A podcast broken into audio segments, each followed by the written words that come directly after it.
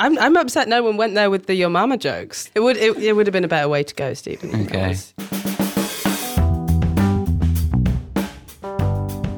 Hello, my name's Aisha Thomas Smith, and welcome to the Weekly Economics Podcast. This week, we'll be looking back at the biggest stories of the last seven days, bringing you the bigger picture behind last week's budget, and hearing from our resident eggheads on the policies that they think we should have seen. So, last week, guys, I asked you all for your predictions on what spreadsheet Phil would be wearing when he dropped the budget. So, to kick off the fun, let's revisit those predictions and find out who was the closest. Maybe yeah, basically a little waistcoat under under the jacket. Um, quite traditional, quite classic. a nice blue suit and pink shirt and blue tie. I'm going to be quite specific on this. So I think his catchphrase has to be something like, like, um, look over there. So, first up, we've got NEF economist Laurie McFarlane. Now, Laurie, you predicted that he would be wearing a blue suit, a pink shirt, and a blue tie. Playing it safe, some might say. I think so. I think he was wearing a blue suit, was That, he? that's going to come later, so this is a whole thing that we're doing. Okay, Yeah, okay. Just say hello, Laurie. Hello. Next up, Alice Martin, who heads up our work on housing and jobs. Now, Alice, you went for a three piece suit and waistcoat combo. Do you still feel good about that?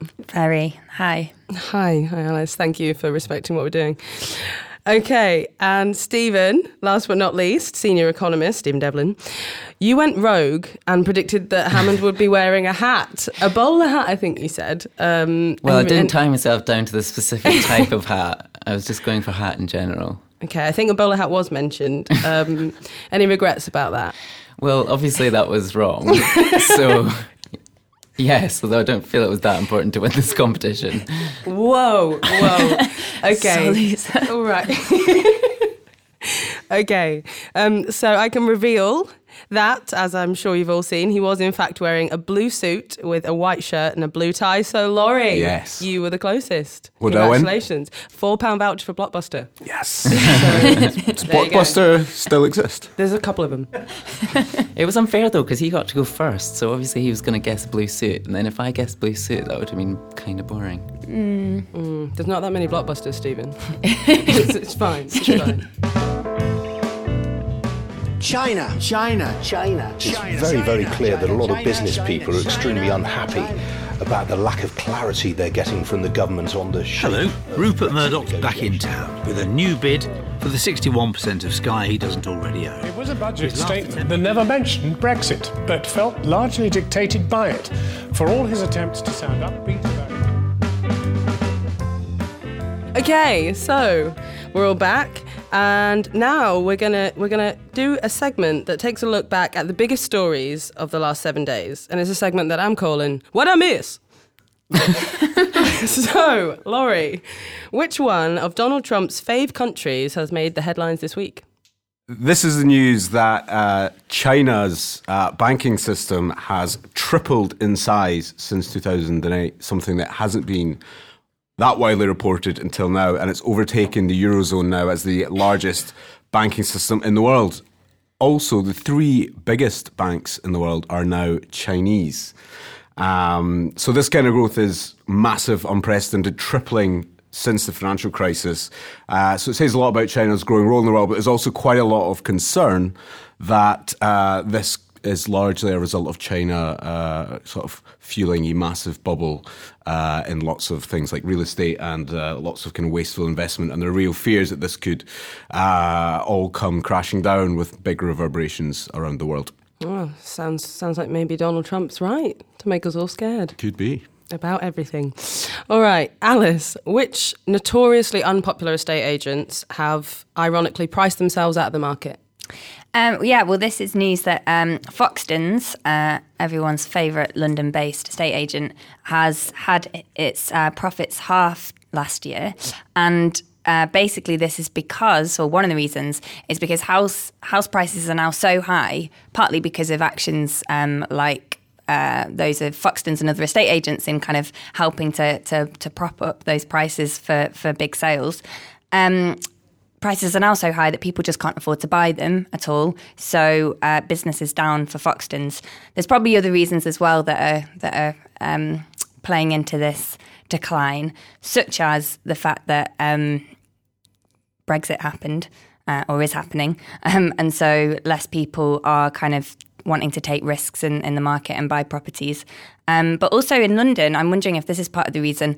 A lot of homes now, a lot of new build homes are sold off plan these you know big developments uh, where you basically go and, and, do a deal straight off um, from a brochure. And estate agents don't really get a look in there so that could be part of it.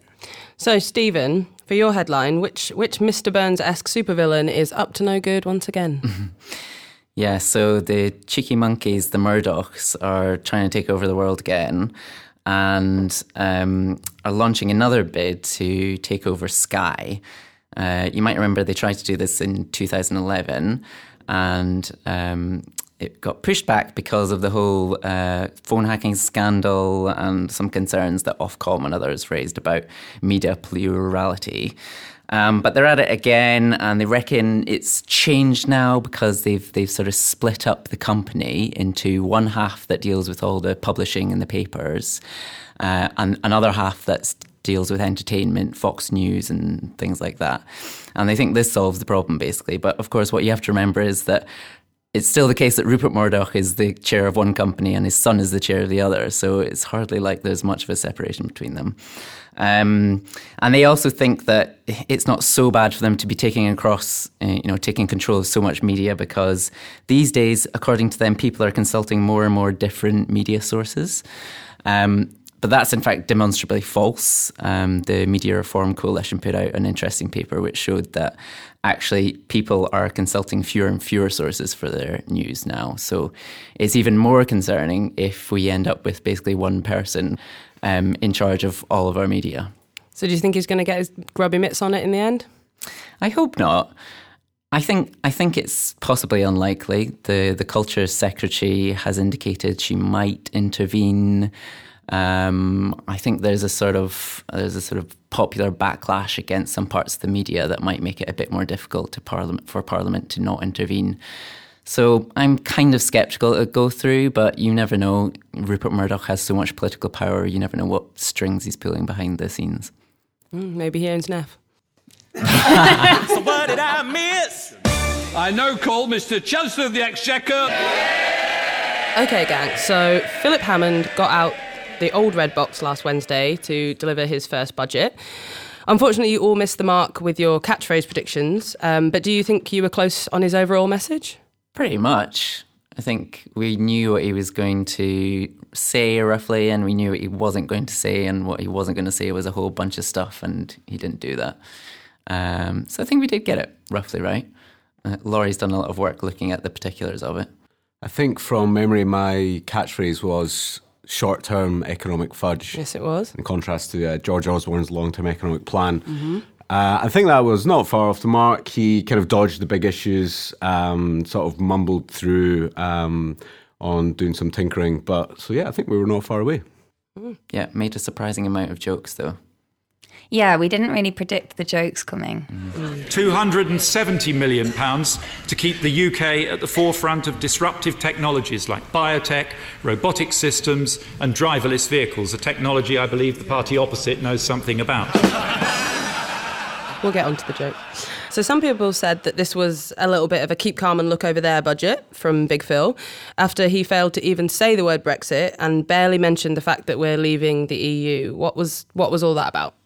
I think, by and large, this comes back to the uh, short-term economic fudge. I think the he basically avoided all many of the big issues, including, uh, of course, none other bigger than Brexit. Um, and really, he was trying his best to paint a rosy picture of the way that things are going. Uh, and by really not saying, not tackling the big issues, uh, yeah, he was just trying to muddle through. I think. But of course, at the same time, the OBR, the Office for Budget Responsibility, published their uh, forecasts and uh, predictions about what's going to happen. And in that release, there was some uh, some revealing information about what they expect to happen at, at, the time of Brexit. So they they sort of revised down growth estimates for 2019 when we're expected to come out of uh, the EU. they also um, publish information about the, the costs of limiting migration um, and changes to productivity and things like that. So, you know, Philip Hammond didn't mention it, but the, the forecasts and the actual statistics from the independent experts kind of tells a different story, I think. Yeah, there was a there was a spectre of Brexit hanging over it, I suppose. Um, but I'd be interested to know like how effective that is as a strategy to just not talk about the various elephants in the room, like Brexit, like housing. Mm. Um, also, it kind of depends on on who watches these things. Like obviously, all of the the wonks and the eggheads are, are watching it, and and journalists too. But how much of this, you know, is it enough to just have a strong soundbite on one issue that resonates with people, and you can kind of fudge have your short term fudge for the rest. Maybe maybe that's quite an effective way to do it. I mean, it's it's frustrating when we know kind of the serious issues that are there, but we'll have to see what the kind of reaction is um, in weeks to come. Mm. So some people have some people have said that the the fact that this was quite a conservative with a small c cautious budget does speak to the the upcoming Brexit negotiations and and that he kind of should be commended for playing within the boundaries of, of the unknown. What would you guys say about that? Yeah, I mean, it's one thing to be cautious when you don't really know what's going to happen, but we kind of do know what's going to happen. we know that we're going to come out of the EU and that's going to be a massive economic rupture. So to not be doing anything, to be being conservative in, in within that context is a bit irresponsible, I think. You know, if you know that that's coming up, you need to be preparing for it and not just saying, well, let's just wait and see if it's as bad as, as we think it might be. Um, so no, I don't I don't think a conservative with a small c approach is appropriate here. Okay, so let's get stuck into policy. The difference in national insurance contributions is no longer justified by the difference in benefit entitlements. Such dramatically different treatment of two people earning essentially the same undermines the fairness of our tax system. It seems like the rise in national insurance for self employed people was the big headline of this budget. Um, Alice, what does this increase mean for people who are self employed? Well, the headline really is that self employed people who are on moderate or middle incomes and high incomes um, will now be paying more tax, or they will be as of, as of next year.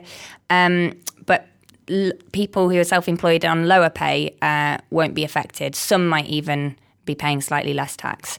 Um, the details are, are, a bit complicated. I can I can go there if you're interested. Um, so. Oh, you should go there.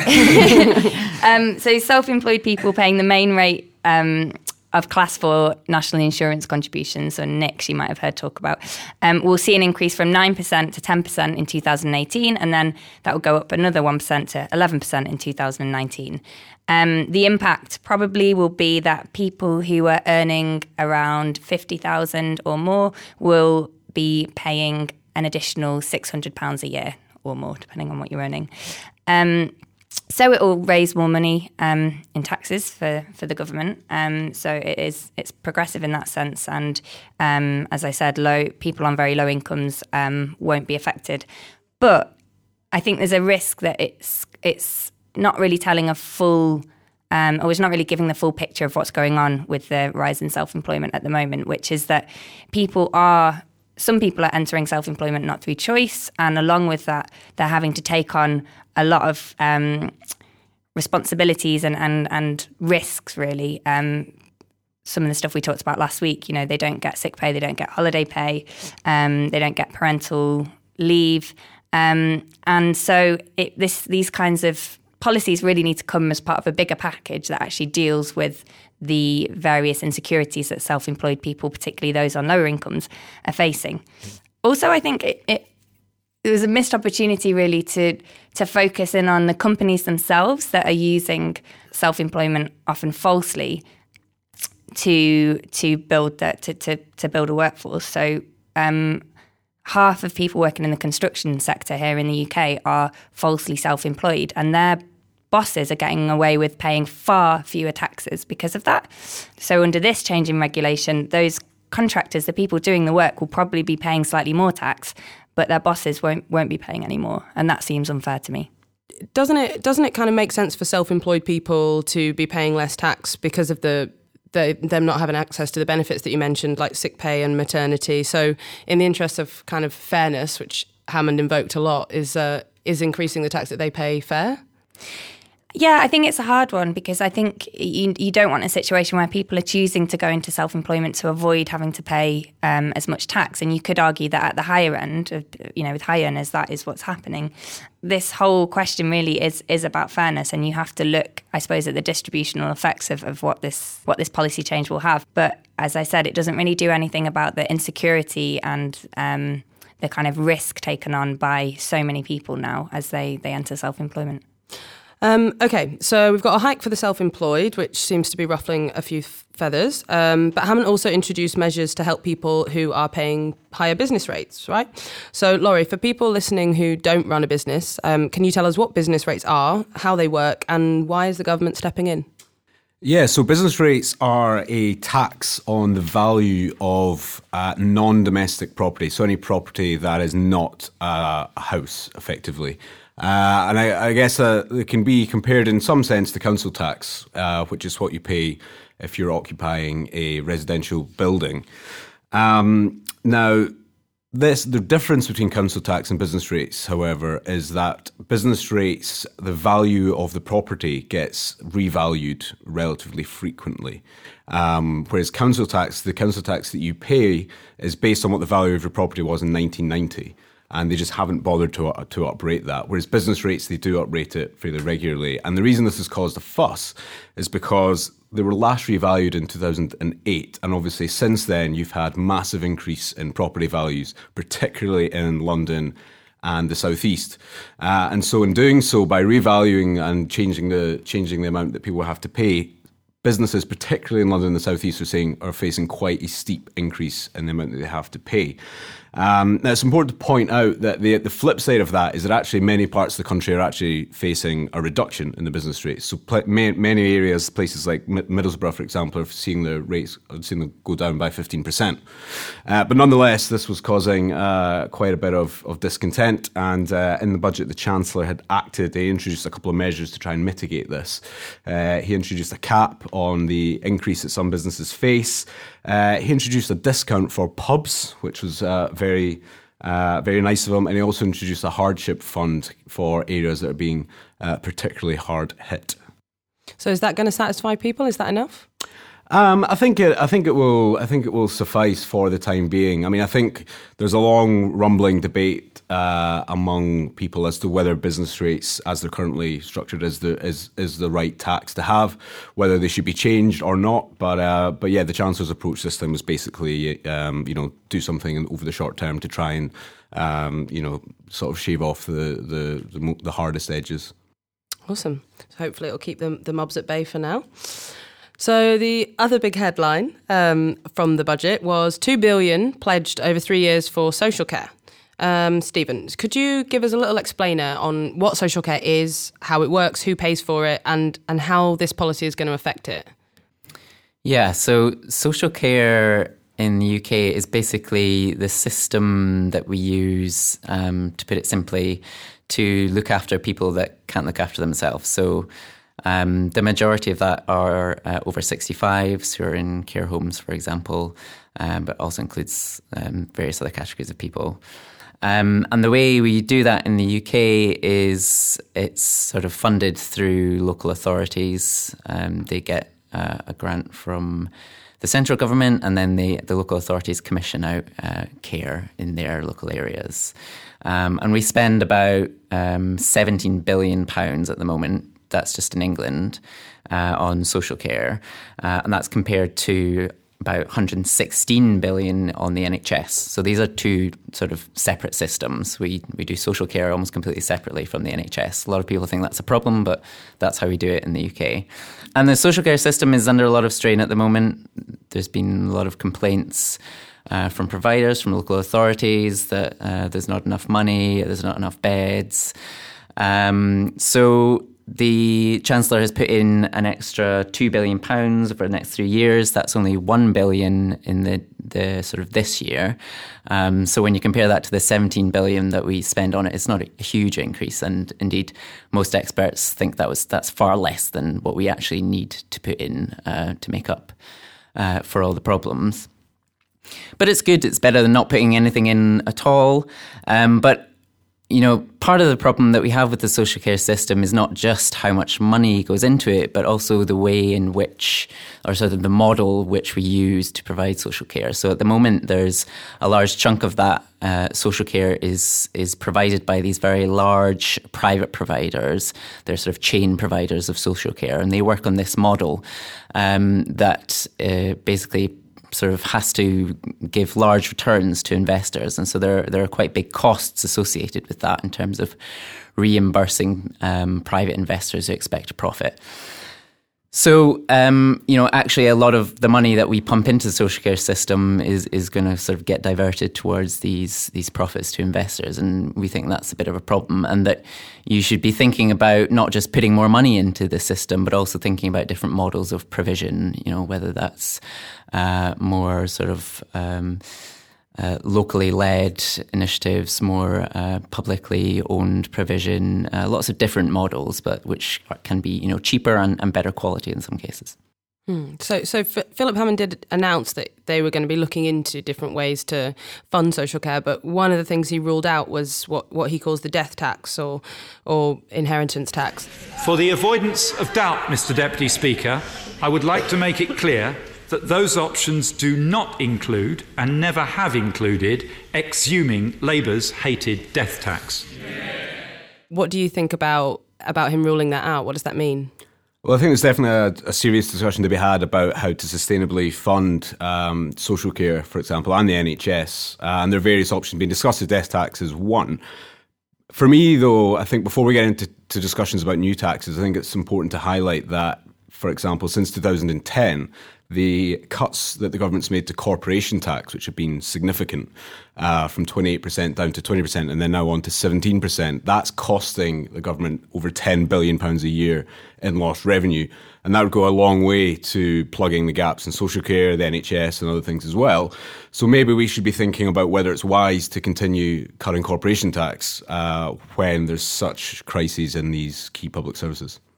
All right, guys. So, what about the big figures? So, growth forecasts are are decent and stable, and debt and borrowing is set to go down. Can we can we trust that? Should we be happy? I report today on an economy that has continued to confound the commentators with robust growth, a labour market delivering record employment, and a deficit down by over two thirds. Well, I think the first thing to uh, to point out is that the Office of Budget Responsibility, so the official forecaster. Um, it does think that the government will now borrow £24 billion less over the next five years than it thought we would in November.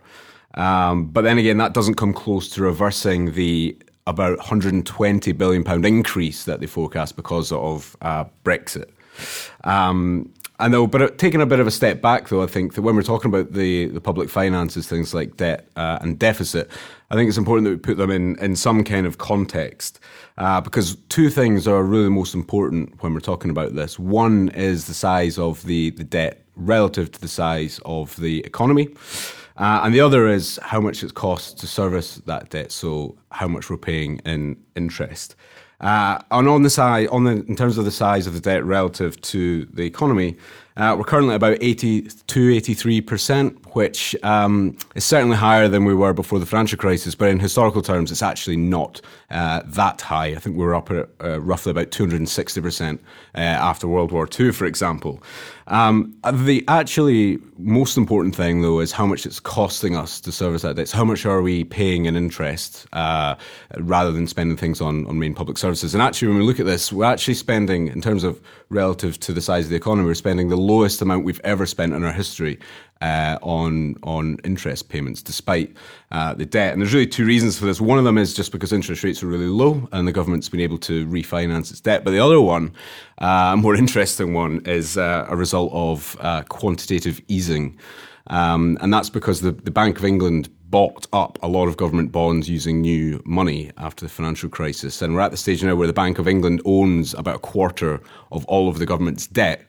Um, now, of course, the Bank of England is actually owned by the government. And so we're in the weird position where uh, the government owns a quarter of its debt to itself. And when the government pays interest uh, on these bonds to the Bank of England, it pays interest to the Bank of England. The Bank of England sits on it for a while and then gives it back to the Treasury. So we're not paying any interest on a quarter of the debt uh, at all. Um, and that's another reason why uh, the cost of this of this is actually really low at the moment. So it's all very funny money. Is it worth saying as well that um, we should probably talk about personal debt when we're talking about the debt crisis because that is still climbing and people who are in debt personally are paying interest on that debt. They're paying high levels of interest on that debt. I think it's a bit of a smokescreen to only be talking about one type of debt when we know that there's a there's a personal debt crisis going on. Yeah it was funny because in the in the budget philip hammond said that he talked about ensuring the country lives within its means and he also mm. talked about not saddling uh, future generations uh, with debt.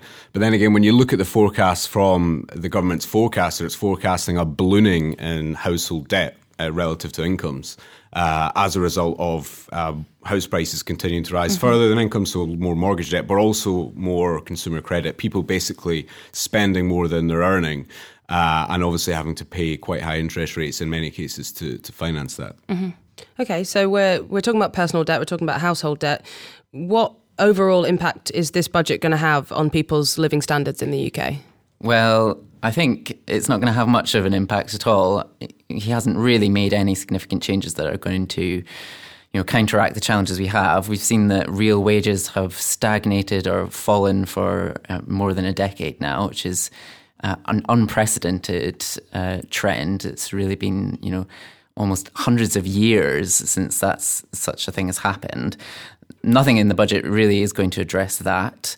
Um, there's there's the cost of living that we're expecting to go up uh, with the inflation as a result of um, sterling's depreciation.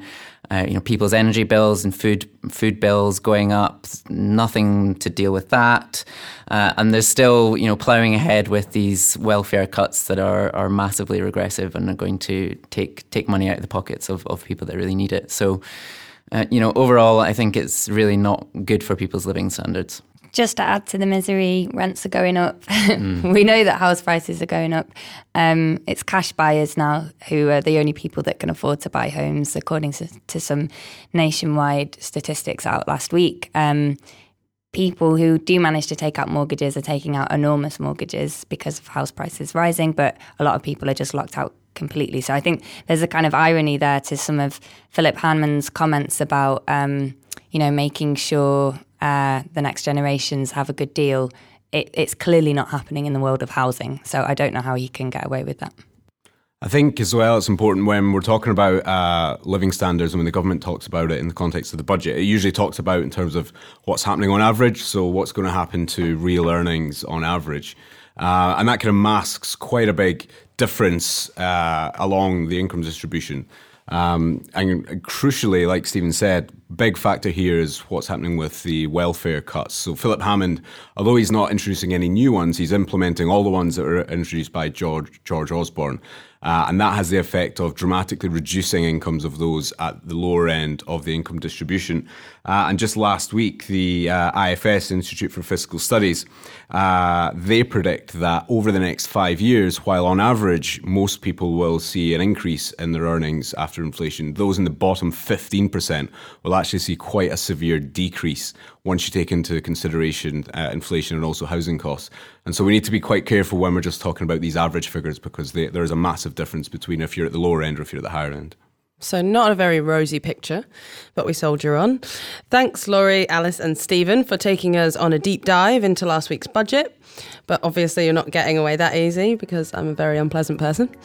So, I'm going to put you all in the hot seat and play the aptly named Chancellor for a day. Not my title. I now call Mr. Chancellor of the Exchequer. I want each of you to tell me, one by one, if you were in charge of the budget, which policy would you introduce and what would be your killer dad joke to get T May's shoulders jiggling?